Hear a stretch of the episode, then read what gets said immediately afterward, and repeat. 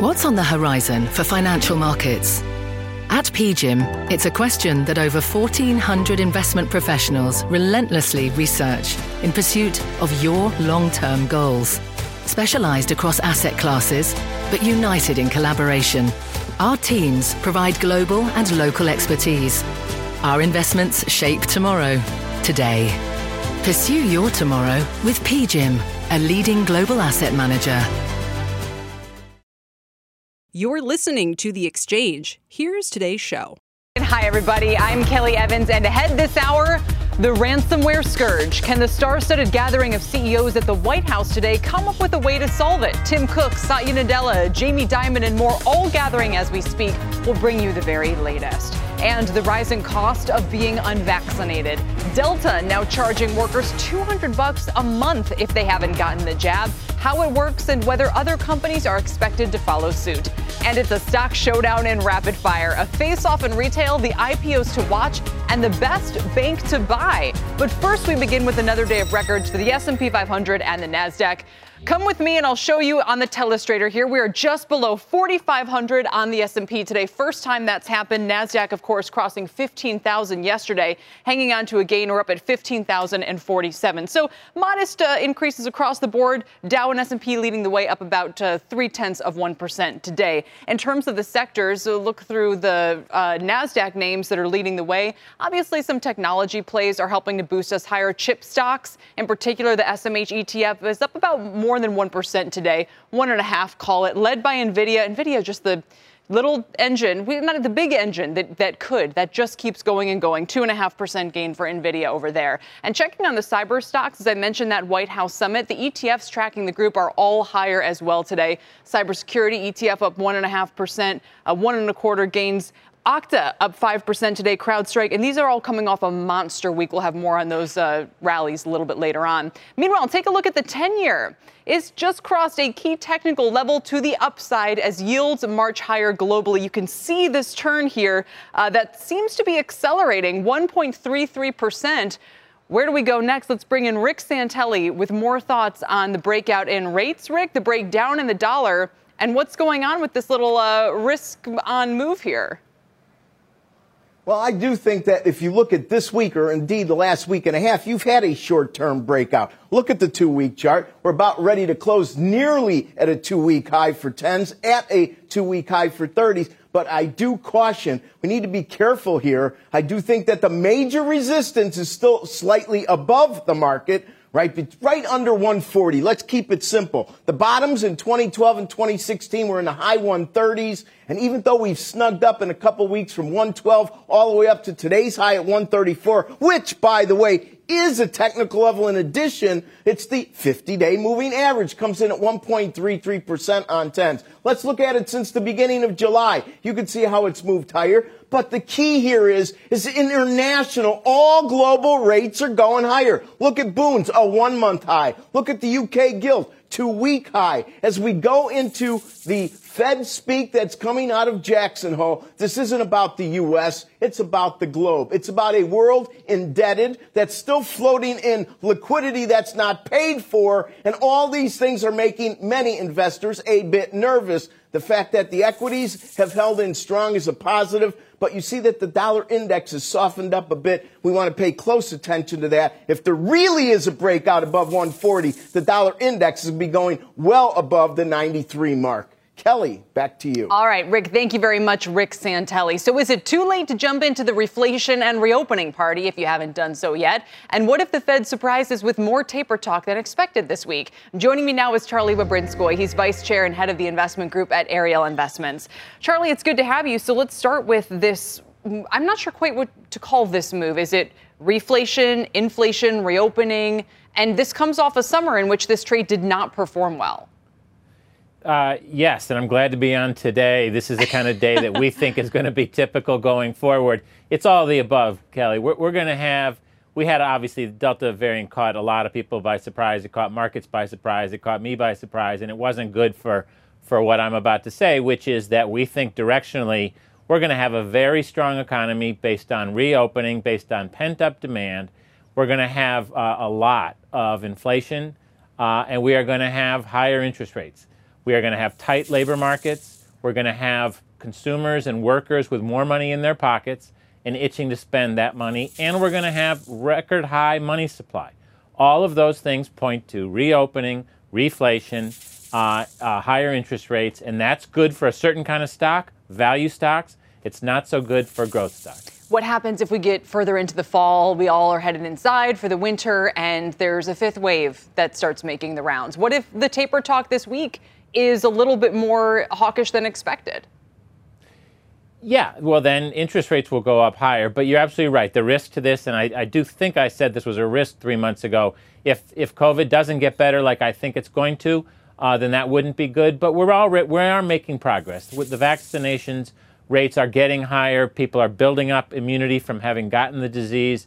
I don't think the next round is going to be as bad as this. Even this round, the deaths weren't as bad, uh, even though the cases have been so ugly. So I think we're making progress uh, against this disease, and I think we're going to be pretty close to dealing with it. Remember, it, it doesn't have to go away completely. It just has to be something where the economy can deal with it, and I think we're going to have that conditions next year.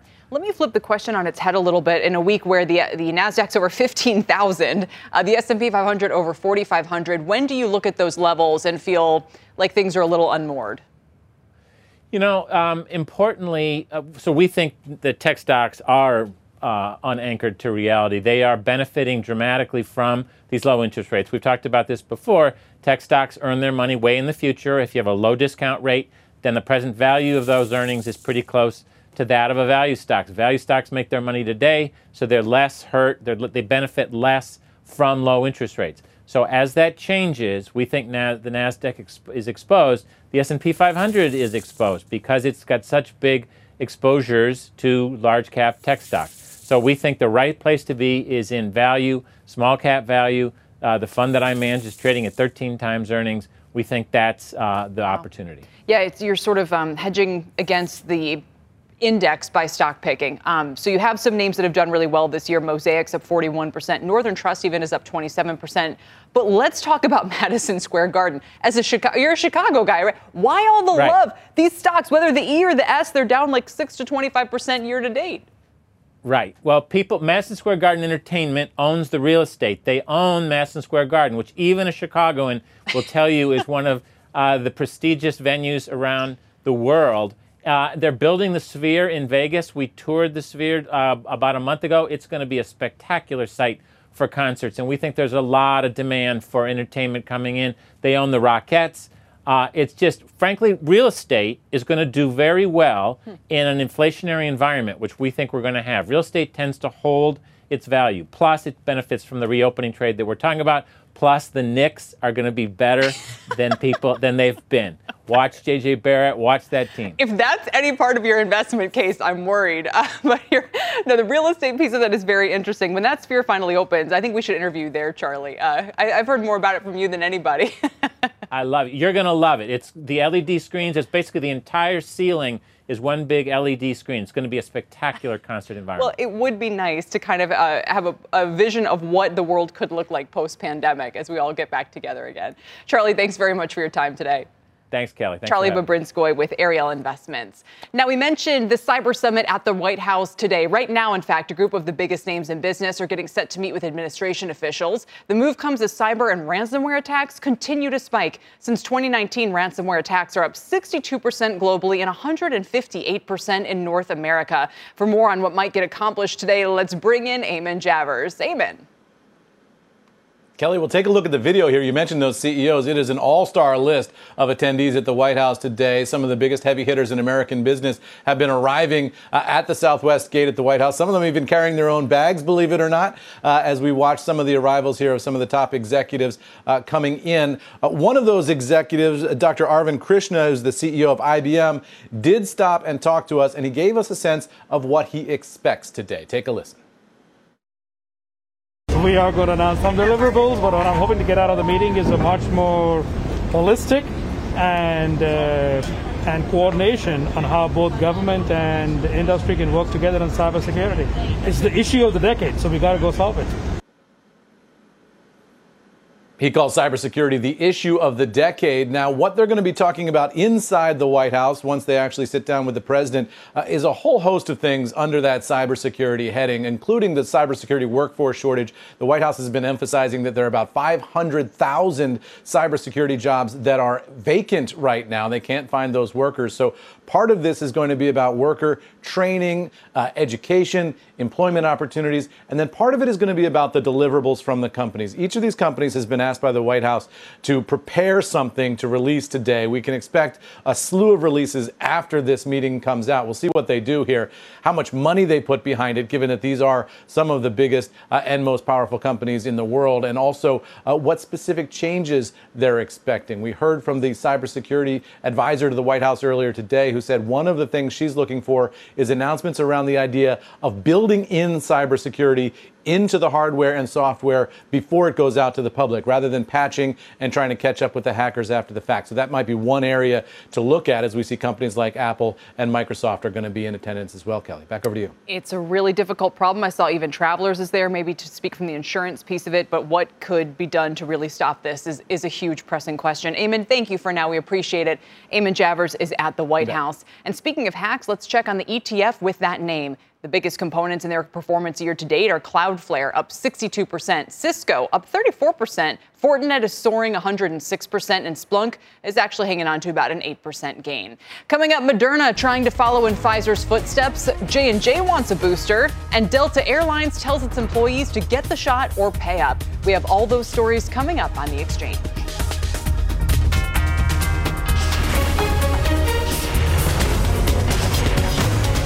This is The Exchange on C N B C. People today can spend half their lives over fifty. So it's good to be financially ready for what's important to you as you get older, like a family vacation. Cannonball! Or starting your dream business. Welcome to Connie's Coffee. How may I help you? A A R P's trusted financial tools can help you plan for whatever your future holds. That's why the younger you are, the more you need A A R P. Start planning today at A A R P dot org slash money tools. Electricity, a big idea that's inspired countless new ones. From powering the light bulb to virtually powering our entire lives. thirty years ago, State Street launched the Spider S and P five hundred E T F, S P Y. A big idea that inspired the world to invest differently. And still does. What can you do with S P Y? Before investing, consider the fund's investment objectives, risks, charges, and expenses. Visit S S G A dot com for a prospectus containing this and other information. Read it carefully before investing. S P Y is subject to risks similar to those of stocks. All E T Fs are subject to risk, including possible loss of principal. Alps Distributors, Incorporated. Distributor.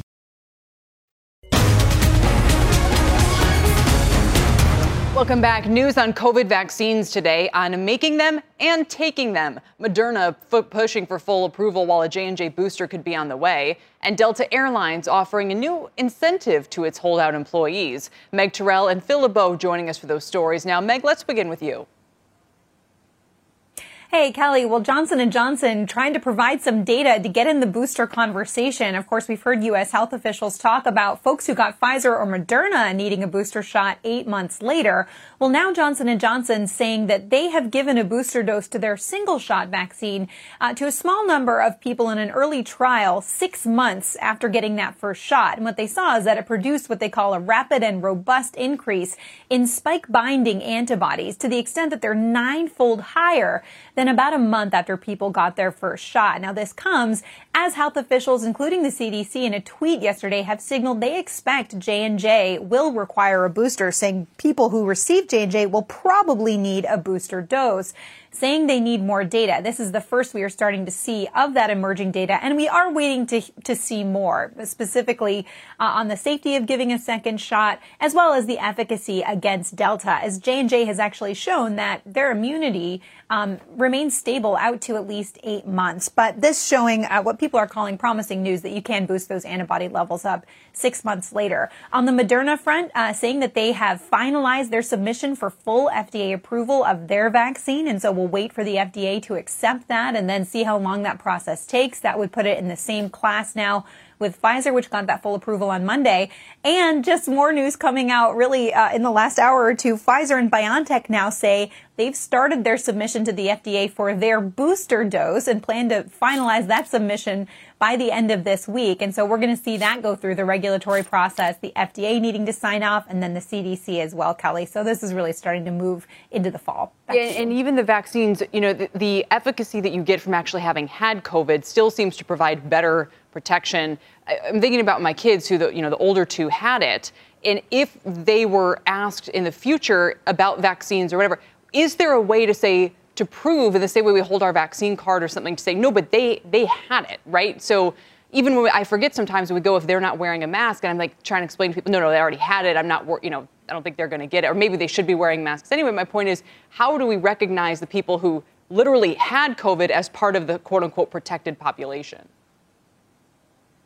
Well, the data actually suggests that uh, you get better protection from the vaccines than you do from natural infection. Mm. We haven't seen that when there are vaccine passports, that that is extended to people with natural uh, infection. Some argue that they should, because it's not like you don't get any protection from natural infection. You just get better protection from the vaccines. Um, and so that's a really good question. And whether that's something that will come up with schools as the vaccines get extended to younger kids um, will be an important thing to be looked at for sure. Should they be masked if they've If they've had COVID? Th- that one I'm confused about. Yeah, the C D C's guidance applies to people who are vaccinated or unvaccinated. It doesn't stretch into whether people have had prior infection. And so for kids who would be in a crowded place, uh, in a place with um, high uh, community transmission, I think the C D C's guidance would be masking. Strange. Well, interesting. Meg, thank you very, very much. I appreciate it. Meg Terrell. Let's turn on that note. Uh, before we turn to Phil LeBeau, here's a look, speaking of vaccines and boosters, at how the leading stocks have been faring so far this year. Moderna is up about two hundred eighty-two percent, huge gain. Pfizer is up about twenty-eight percent. Johnson and Johnson is only up about ten percent, and that's about half the gains we've seen for the whole S and P five hundred so far. Now, companies are pulling out all the stops to nudge workers into getting vaccinated. Now Delta Airlines says it will charge employees who don't get the shot. Let's bring in Phil LeBeau for the full detail, details here. Phil? Kelly, this is an interesting approach that Delta is taking. We've seen this from airlines deciding how are they going to get more employees vaccinated.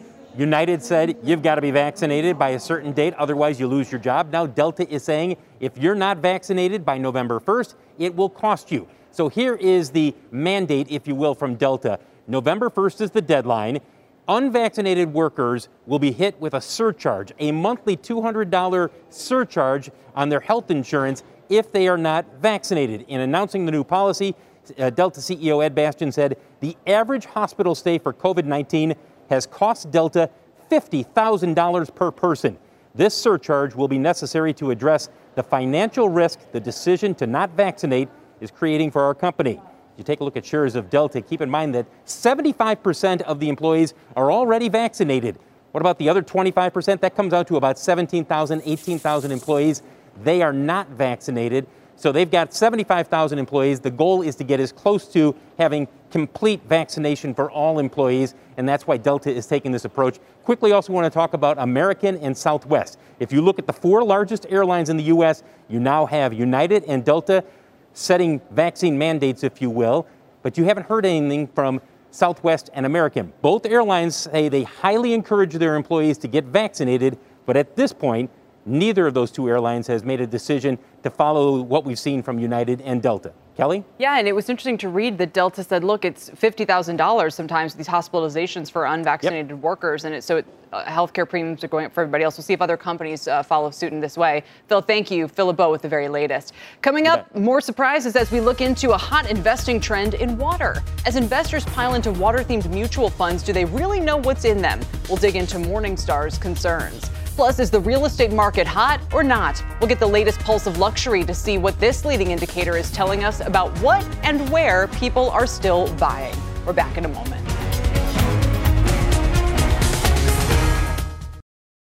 At Capella University, you'll get support from people who care about your success. From before you enroll to after you graduate, pursue your goals knowing help is available when you need it. Imagine your future differently at capella dot e d u.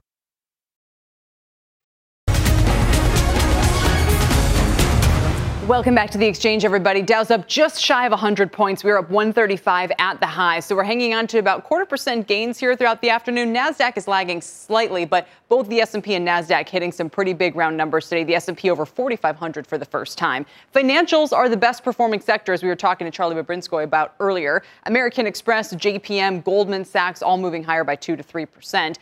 And it was around this time yesterday that GameStop started skyrocketing. Remember that? Let's check in today. It's been in and out of the green, hanging on to just shy of a one percent gain right now, but it's remarkable how well it's held up since meme mania earlier this year. We'll have more on that a little bit later on. Another stock popular with the Reddit crowd is Cassava or Cassava Sciences. They're hitting back today at questions about the accuracy and integrity of the trial data for their Alzheimer's drug. They're saying the claims are false and misleading. Uh, the shares, though, are still down twenty-six percent. For uh, S A V A. And finally, Toll Brothers is gaining today, beating on earnings, saying low inventory and low mortgage rates help their results. And they expect to build ten thousand homes this year with an average price of eight hundred thirty thousand dollars. Wow. Toll, often seen as a luxury play, up a little more than four percent. Over to Rahel Solomon now for a C N B C News update. Rahel? Hi, Kelly. And here is your C N B C News update at this hour.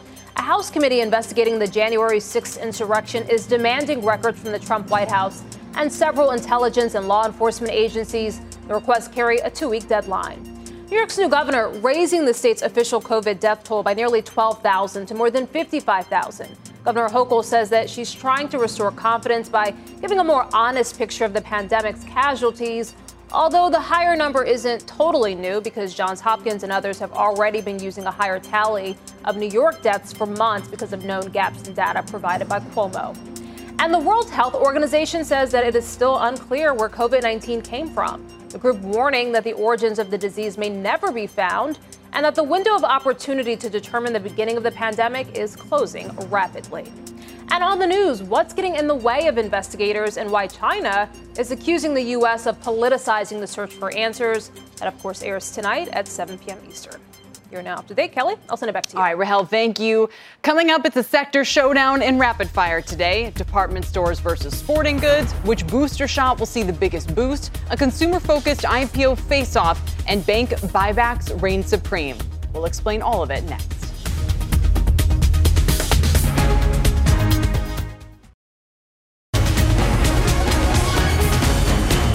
Welcome back, everybody. Let's catch you up on a few stories that should also be on your radar right now. It's time for Rapid Fire, and we're doing sector battles today. Here to battle it all out, our own Mike Santoli, Steve Grasso, the C E O of Grasso Global, very nice, and a fast money trader, and Nancy Tangler is Chief Investment Officer at Laffer Tangler Investments. So next we need, like, Santoli Capital to round things out here, I think. Uh, first, I'd avoid t- that, yeah.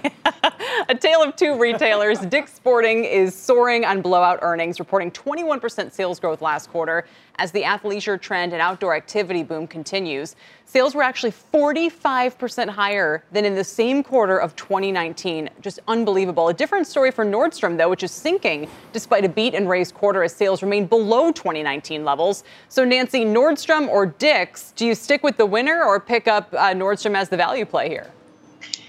Uh, well, as a shopper, I say Nordstrom, but uh, as an investor, I think Nordstrom is a very difficult stock to own. Uh, there's leadership issues.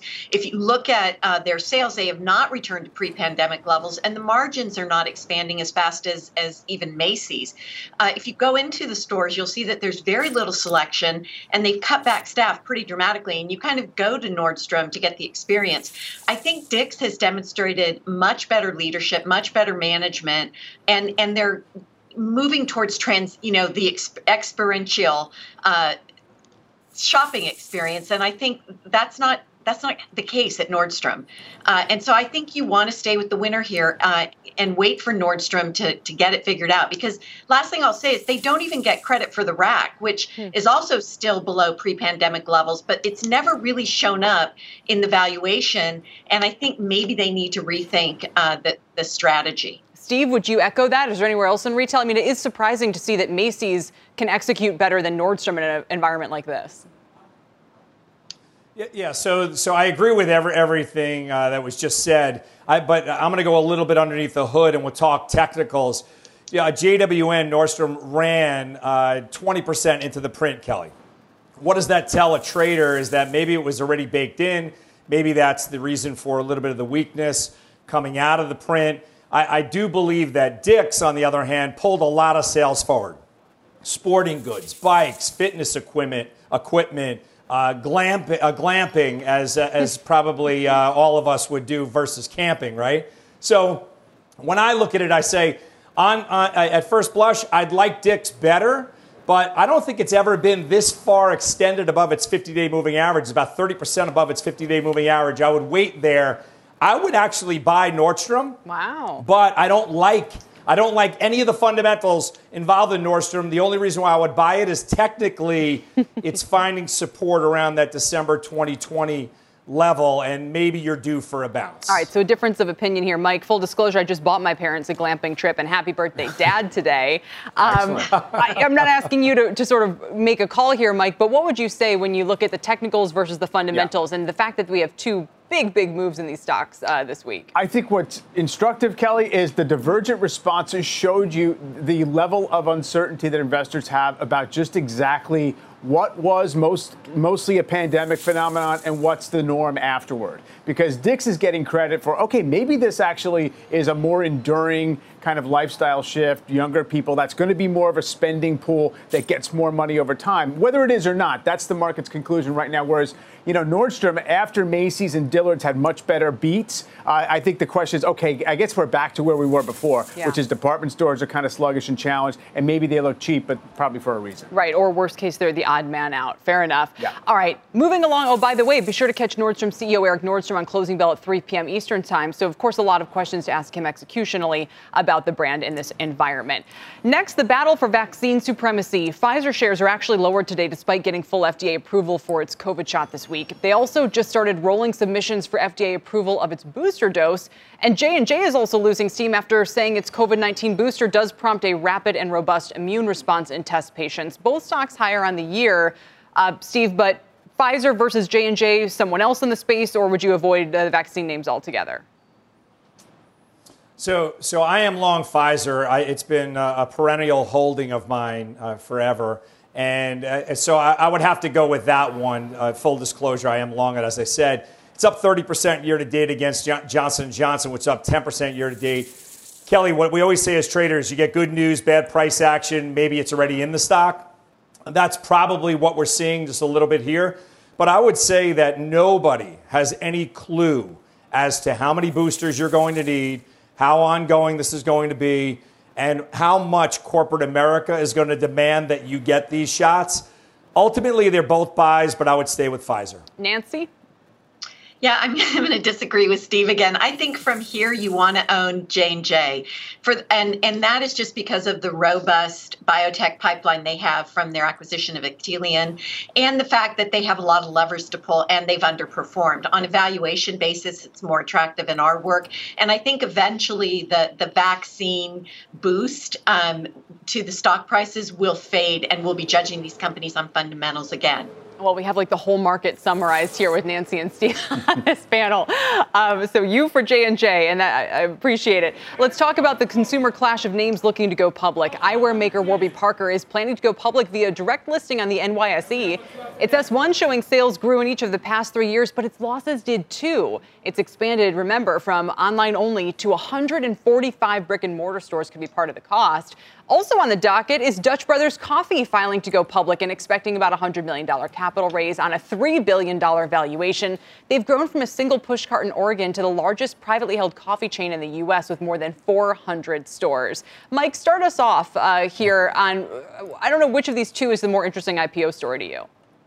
Well, Warby Parker certainly, I think, is uh, the one that's more uh, eye-catching. I honestly didn't plan to use that pun, but I just thought of it right now, uh, simply because the brand has been so buzzy for so long. But looking at the numbers, they operated near break-even. Um, it's it's not necessarily uh, the kind of thing where it's so early in its development phase that you can have these huge pie-in-the-sky expectations for just how fast it can grow, I don't think, because, you know, it's a defined market. It's not like people are going to buy five times as, uh, you know, as many pair of eyeglasses next year as this year. So it's about market share game. It's consumer habits. It's an interesting brand, but not necessarily killing it on the bottom line. Dutch Brothers, coincidentally last week, encountered them for the first time when I was in the Pacific Northwest. Aha. Kind of a fun theme. My my my daughters knew about it from social media, you know, stuff, I guess, and they wanted to try it. So I, I think that that's a more familiar story of a well-loved regional chain that actually has lots of expansion possibilities in other parts of the country. Uh, don't know necessarily it's going to be some kind of big profit bonanza either, but it seems like it's a more clear path to how they grow from here. Well, now we're, we're homing in on where you were on vacation last week, Mike. So Dutch Brothers is going to help. And I've yeah. learned over time with these rapid fires, investors want to follow what the Santoli girls are doing. That has been a profitable strategy. Nancy and Steve, it I want to say a, it was a it was a moderate thumbs up on the on the coffee. It's, they, look, let's be honest. They they serve mostly desserts in a twenty ounce cup. It's like exactly. you know, sweet stuff. I don't like Starbucks coffee. It clearly hasn't you know hurt their growth yeah. prospects. Nancy and Steve, just a quick word. I want to save time for the banks. Nancy, would you buy either of these I P Os? I mean, I'd, I'd take a look at Warby Parker. I do think they have uh, an opportunity to grow revenues in more of uh, like a service model. And that, and by that, I mean, contacts are just two percent of revenue. And if you get the return visit of, of contact purchasers, that could be a great revenue uh, source. So I, I think if I had to pick, and I don't like Dutch Brothers Coffee either. Steve? so, so I agree uh, on the two percent uh, area of growth in the contact lens. But the, even management's not sure that they can have any consistent earnings going forward. So we're going to keep the show consistent. I'm going to go with uh, Dutch Bros on this one. And I think they, they have drive-thrus, and that's what this segment is actually reaching for. They already have them. More research for me to do. Finally, the battle of the banks. New data from B of A shows financials have overtaken tech as the sector with the most share buybacks. After a record-setting week of them, by the way, four of the six big U S banks announced billion dollars, billions of dollars in new buybacks last quarter. The two largest were a twenty-five billion dollars commitment from B of A and thirty billion dollars for J P Morgan. So, Nancy, as buybacks become a part of what would make these stocks potentially attractive, unless you know, people want that capital used in other ways. B of A or J P M, which one's more attractive to you? On, on our work, it's J P M, uh, Kelly. And I think we've been making an argument that the buybacks across all sectors have been putting a floor under the market. Uh, and, and that seems to be the case. We're above pre-pandemic levels. But we also like the dividend increases. So our commitments are uh, J P Morgan, Goldman, Morgan Stanley. B of A is just too expensive on our work. I think it's a great company. So I go with J P M. Steve? Steve. Here we go. And, and I agree one hundred percent. And when you look at the year-to-date performance, B of A is up uh, thirty-nine percent. Against, I think, middle twenties in J P Morgan.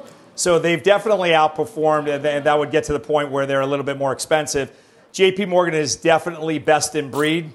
You could ask ten people, and I bet you knee-jerk reaction is uh, eighty, ninety percent say that J P Morgan would be their, their bank of choice. And to that uh, last comment on buybacks, you can't reach across the market, right? You can't, because there's a lot of rules to, to buyback in your stock. You can't shop the order. So you can't run the stock up on a buyback, but it's extremely supportive. When people know that the buyback is there, uh, to the other point that was made, yeah. when people know the buyback is there, they're more apt to actually buy the stock. J P Morgan, we can finish off holding hands. Okay, finally. Michael, give us a closing word.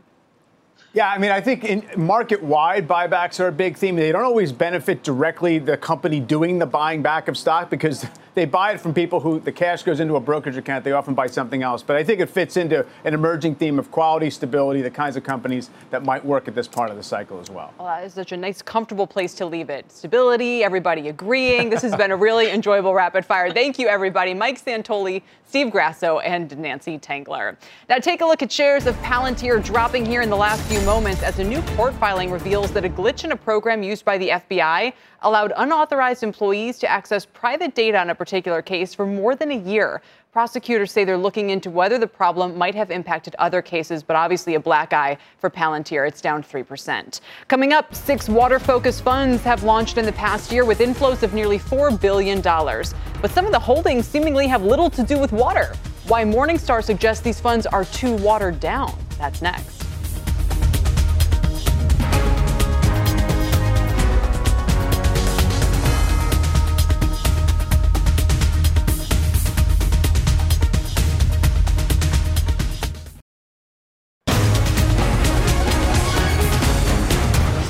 Welcome back. Water funds are at the crossroads of two hot investment trends, E S G and thematic investing. According to Morningstar, there are about sixty-five water mutual funds with around thirty-five billion dollars in assets. Six of them launched over the past year and have already had four billion dollars worth of inflows. And some of the most popular holdings are seeing big gains this year. Names like Xylem, American Water Works, and Pentair. Pentair higher by nearly fifty percent. The funds aim to invest in companies managers believe are limiting water use or creating solutions for cleaner drinking water, both increasingly important these days. But there's a catch. Since they directly invest in water rights or have direct exposure to the price of water, names like Nike and Hyatt Hotels can also be included, which my next guest says waters these funds down. Joining me now is Bobby Blue. He's Morningstar's Morningstar Manager Research Analyst. Uh, Bobby, it's great to have you. So why would a, a fund justify holding Nike? Well, look, the, the fund company that owns uh, Nike and their fund, that's Calvert, uh, their strategy, they purport to invest in water use leaders. So they look at Uh, sectors that might have heavy use of water. These are things like apparel, uh, the hotel industry, um, and they look to identify companies that have uh, really efficient use of water. And Nike, they deem uh, a, as one of those leaders um, in the apparel sector. Um, certainly, that that's a noble goal, and you know uh, the reason behind that checks out, but. Um, ultimately, what we found is a lot of investors, when they buy a water fund, they're looking for something differentiated. Um, and what ultimately happens is you have this amalgamation of securities spread across numerous different sectors, and you end up with, you know, fairly standard equity beta rather than anything really differentiated. So, and I'll quote from the report, you say, it's doubtful you need a water fund. They are niche funds that may duplicate exposure elsewhere because many of their holdings figure in other more diversified stock funds. So I guess there's two reasons people might want exposure to water funds. One, like you said, is because they're not correlated. It's diverse, which you're saying maybe that that's not the case if they hold a lot of these other companies. The other reason, though, is more of this E S G idea, the idea of I want to invest in water with an eye towards those uh, water companies improving their environmental goals. Do they achieve, do these funds achieve that goal, do you think? Certainly some of them do, uh, or at least purport to. Um, the, the challenge is many of these holdings are conglomerates. So you look at something like Roper Technology, which is one of the top holdings in many of these different strategies. Yes, it does have a fairly sizable uh, water filtration business, but they're also supplying equipment to the oil and gas industry. Uh, they have business lines that are really spread across the globe. Um, so to you know single out that that water filtration business, which is you know a, a marginal part of their business, it, it's hard for an E S G investor to you know, ensure that each incremental dollar that they allocate to a water fund, which then goes on to Roper Technologies, it, it's hard for them to specifically say, we want this to go to the water filtration business. It's getting spread across many different business lines uh, that also often have little to do with uh, the E S G theme. Well, as more money pours into E S G investing, this kind of reporting is more important than ever. Bobby, thanks for joining us. We appreciate it. Thanks, Kelly. Bobby Blue with Morningstar. Still ahead, New York is dead. Long live New York. The eye-popping numbers from a new high-end real estate report and who's giving the Hamptons a run for its money. That's next. Remember, you can catch this show anytime, anywhere by listening to and following the Exchange podcast. We're back in a moment.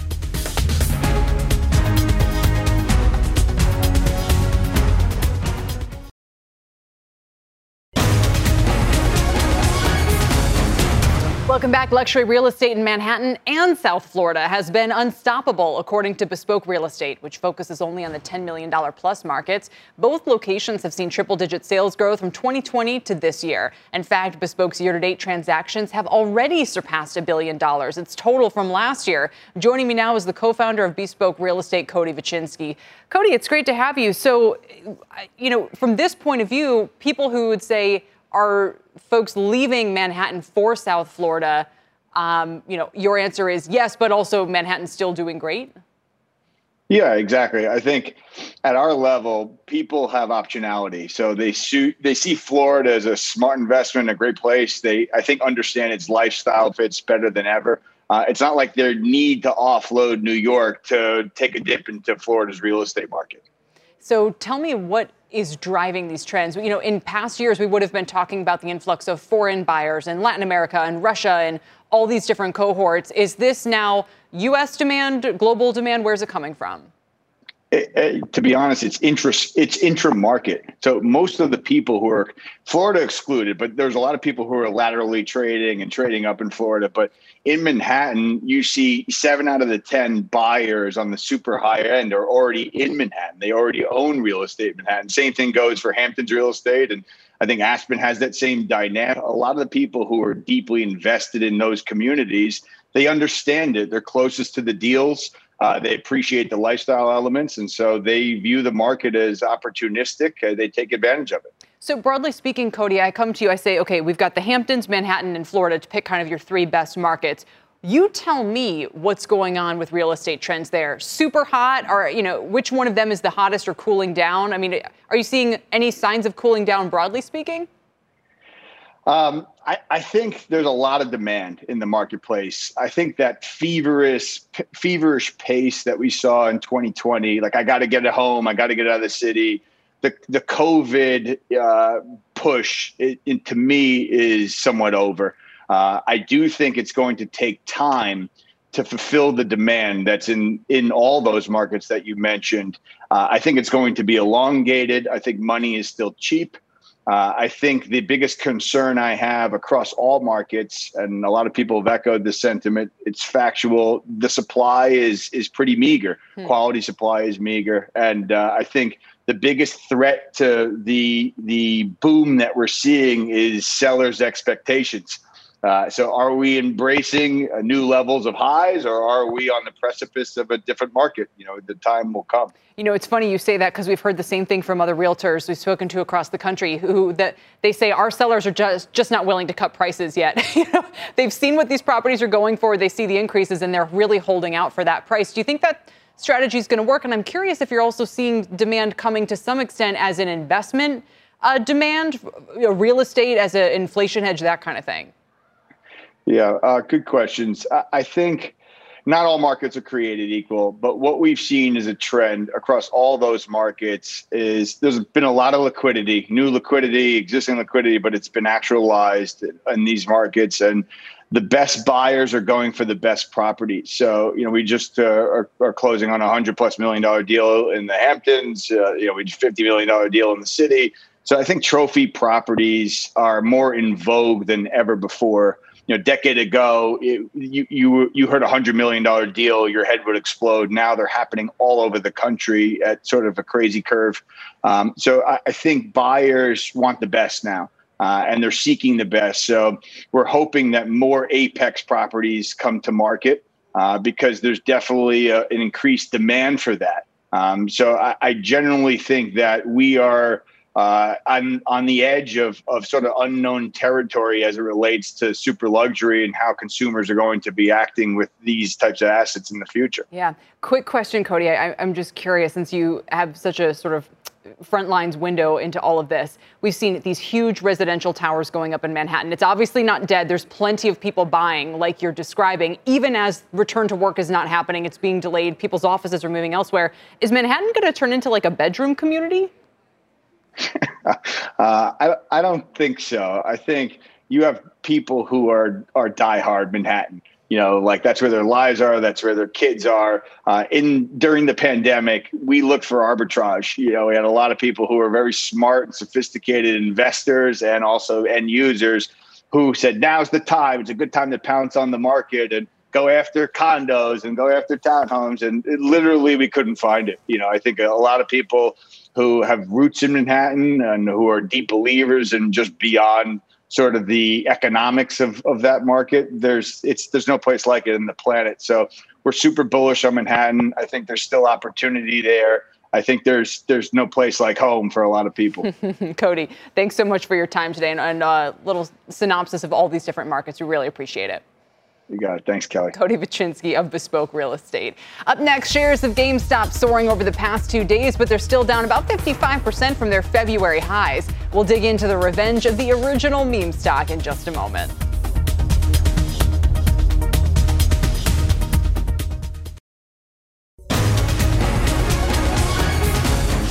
Welcome back. The original meme stock is back. Mentions of GameStop on Reddit's Wall Street Bet soared yesterday to about twelve thousand. Christina Partsenevelis is here to dig deeper into the trade. Christina. Thank you. I did see one headline today that read, an otherwise boring trading day, but that's rarely, rarely the case if you're into meme trading. And once again, we saw a surge. So GameStop shares, you can see right now, are down, but they rallied twenty-eight percent on Tuesday. So what summer vacation? The trading volume was three times higher than the prior thirty-day average. And it's incredible. Just over a one-year period, the stock has traded as low as four dollars and fifty-six cents to as high as four hundred eighty-three dollars.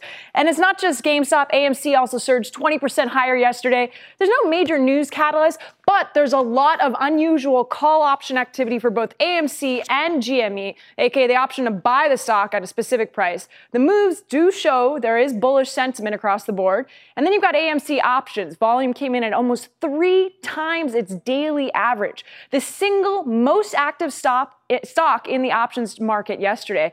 And following a trend, a number of other stocks across the board, meme stocks with status like Clover, Health, as well as BlackBerry, all trending higher yesterday. And since so many of us suffer from FOMO, so the fear of missing out, at least you can say this wasn't me, because hedge fund Gotham Asset Management admits they missed out on a potential four hundred million dollars in gains after having sold its entire holdings in G M E and A M C before the retail trading media took off earlier this year.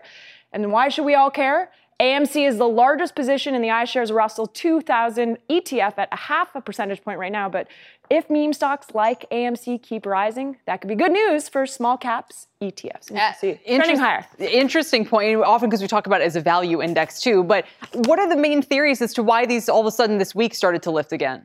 Some of the connection that a lot of people like to make is Bitcoin crypto traders. So we did see the crypto price rally, Bitcoin specifically, Ethereum as well, above fifty thousand. So maybe some of those guys cashed in on the money and then moved their money into options trading. But that shows, just in terms of the option trading I talked about for those two stocks, A M C and GameStop, that it's keeping a lot of analysts on their toes, because there's been, you know, calm right now, and then boop, there goes the volatility.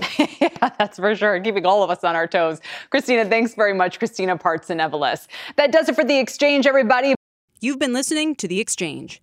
Make sure you're subscribed to get each episode every day, same time, same place. At Capella University, you'll get support from people who care about your success. From before you enroll to after you graduate, pursue your goals knowing help is available when you need it. Imagine your future differently at capella dot e d u.